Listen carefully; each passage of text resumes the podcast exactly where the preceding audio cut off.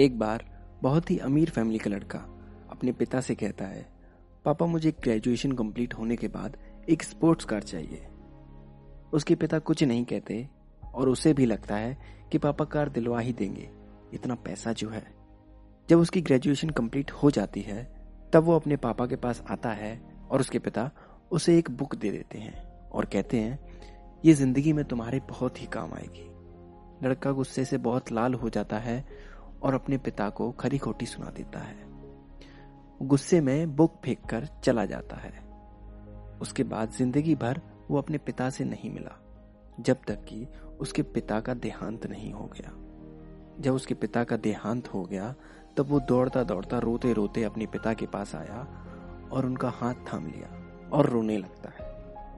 उसके बाद वो किताब ढूंढता है जो उसके पिताजी ने उसे आखिरी गिफ्ट दिया था। जब वो किताब खोल के देखता है तो उसमें एक चाबी मिलती है। उसमें एक लेटर भी मिलता है जिसपे लिखा होता है, मैंने तुम्हारी स्पोर्ट्स कार खरीद ली है, और तुम यहाँ से उसे जाकर ले सकती हो। मैंने उस कार की एडवांस पेमेंट भी कर दी है।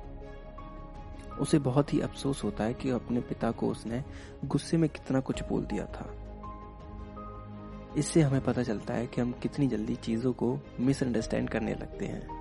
किसी भी सिचुएशन को हमें पूरा जानने से पहले किसी भी कंक्लूजन पे नहीं आना चाहिए।